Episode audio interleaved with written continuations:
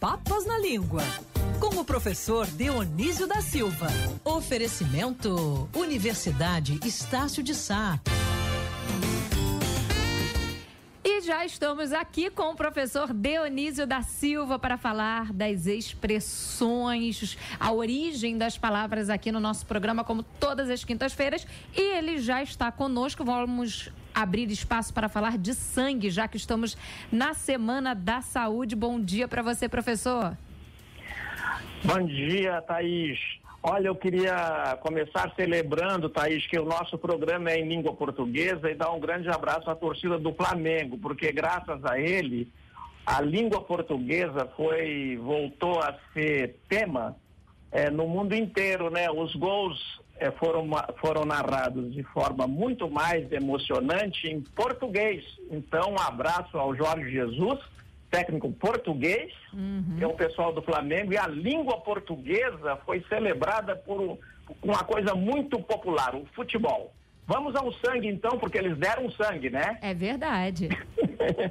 Thaís, nós, eu tenho que dizer Thaís, né? Thaís, como eu já acostumei. Eu já acostumei a dizer Acostuma. Thaís. Tá feito. Olha, como chamar sangue... tá valendo, professor? Oi? Da forma que chamar tá certo, tá tudo combinado. Muito obrigado. Olha, a palavra sangue veio do latim sanguis, que, cuja origem a gente desconhece, é de origem controversa para vir para o latim.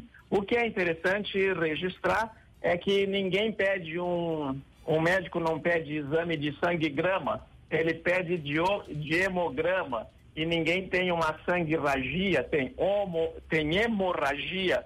Então, o étimo mais usado na medicina para o sangue é o grego aima, que deu hemo, aima, em português, e não o sangue. O sangue ficou mais no sentido popular. Com exceção, Thaís, agora finalizando aqui este verbete, que estamos com pouco tempo, com exceção da medicina nas suas origens, que não era científica, era mágica e religiosa, continua em muitos povos, inclusive alguns que influenciaram muito a língua portuguesa e o Brasil, como os povos indígenas e africanos, que fazem mandinga, mande é hipopótamo, inga é habitante, as pessoas que moravam ali onde havia hipopótamos, na África, é, é curavam suas doenças é, ou tentavam curá-las através de mandinga. E no caso dos, dos indígenas aqui no Brasil, o médico era o pajé, então ele, ele curava ou tentava curar com uma pagelança, com uma fumaceira danada, com muitas ervas e às vezes com chás muito apropriados. Mas de todo modo, nenhum tipo dessas duas medicinas matou ninguém, como descrito naquela assustadora história da medicina. Agora, professor, quando a gente fala de sangue, tem muitas expressões associadas. Eu queria trazer aqui para a gente discutir primeiro sangue de barata. Olha, o sangue de barata é uma impropriedade em si mesma, porque a barata não tem sangue, né? Nós temos ouvintes é, altamente qualificados em medicina aqui nos ouvindo e sabem que a barata não tem sangue, ela tem hemolinfa que é uma espécie de. é um líquido assim de cor branca. Então, como a, a, a, como essa a, barata, a mulher tem muito medo de barata, viu, Thaís? Não fuja a regra.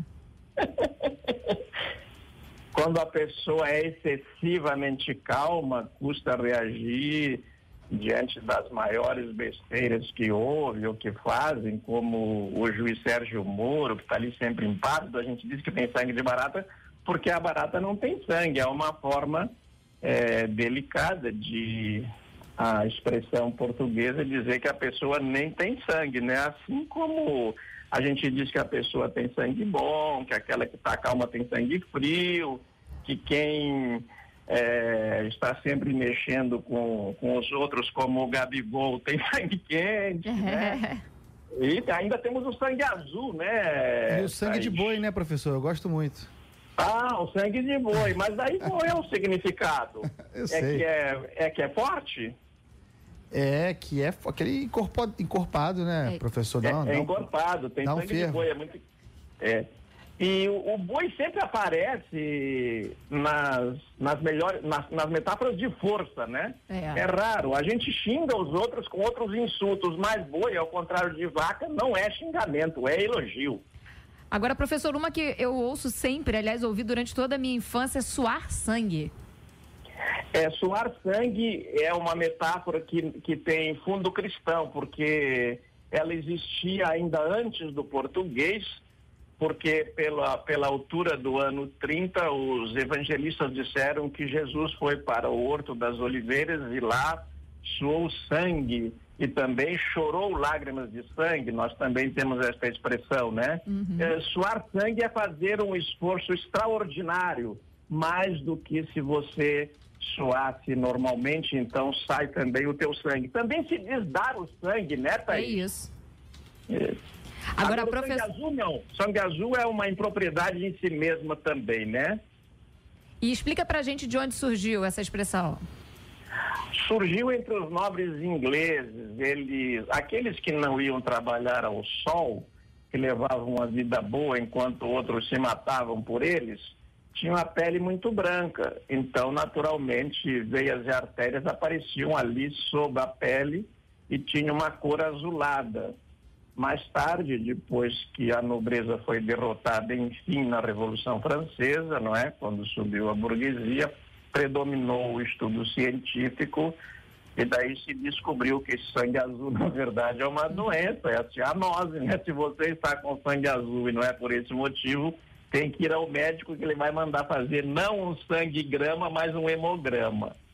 E o nosso sangue bom professor Dionísio da Silva vai voltar com a gente na quinta-feira? Sangue Boé Thaís e seus Blue Caps aí na Rádio Band News. Claro que vou voltar com muito gosto, não tiro férias, adoro entrar no ar, não é encontrar né, vocês e aos ouvintes. Não é sanguessuga, né, professor? Não sou sanguessuga, bem lembrado. É outro também, né? Esse bichinho aí, né? Como se prestou a metáforas, né? Esse, esse chupa sangue mesmo, né? Como vampiro também, né? E tem muito. O mundo do sangue é um mundo vasto e complexo. E o professor Dionísio da Silva tem repeteco amanhã na coluna Sem Papas da Língua, no Notícias da Manhã. Vou ficar ansiosa esperando e até lá eu vou acompanhar no site as colunas para matar as saudades, tá certo, professor? Tá certo, Thaís. Eu peço ao Senado Federal que dê crédito ao nosso programinha, porque um senador lá criou um programa Sem Papas na Língua. Nós estamos há oito anos no ar e eles não dizem nada, né? Uhum. Então tá, dado o recado, Thaís. professor. Um beijo. Até quinta. Um beijo, queridinha. Tchau, tchau.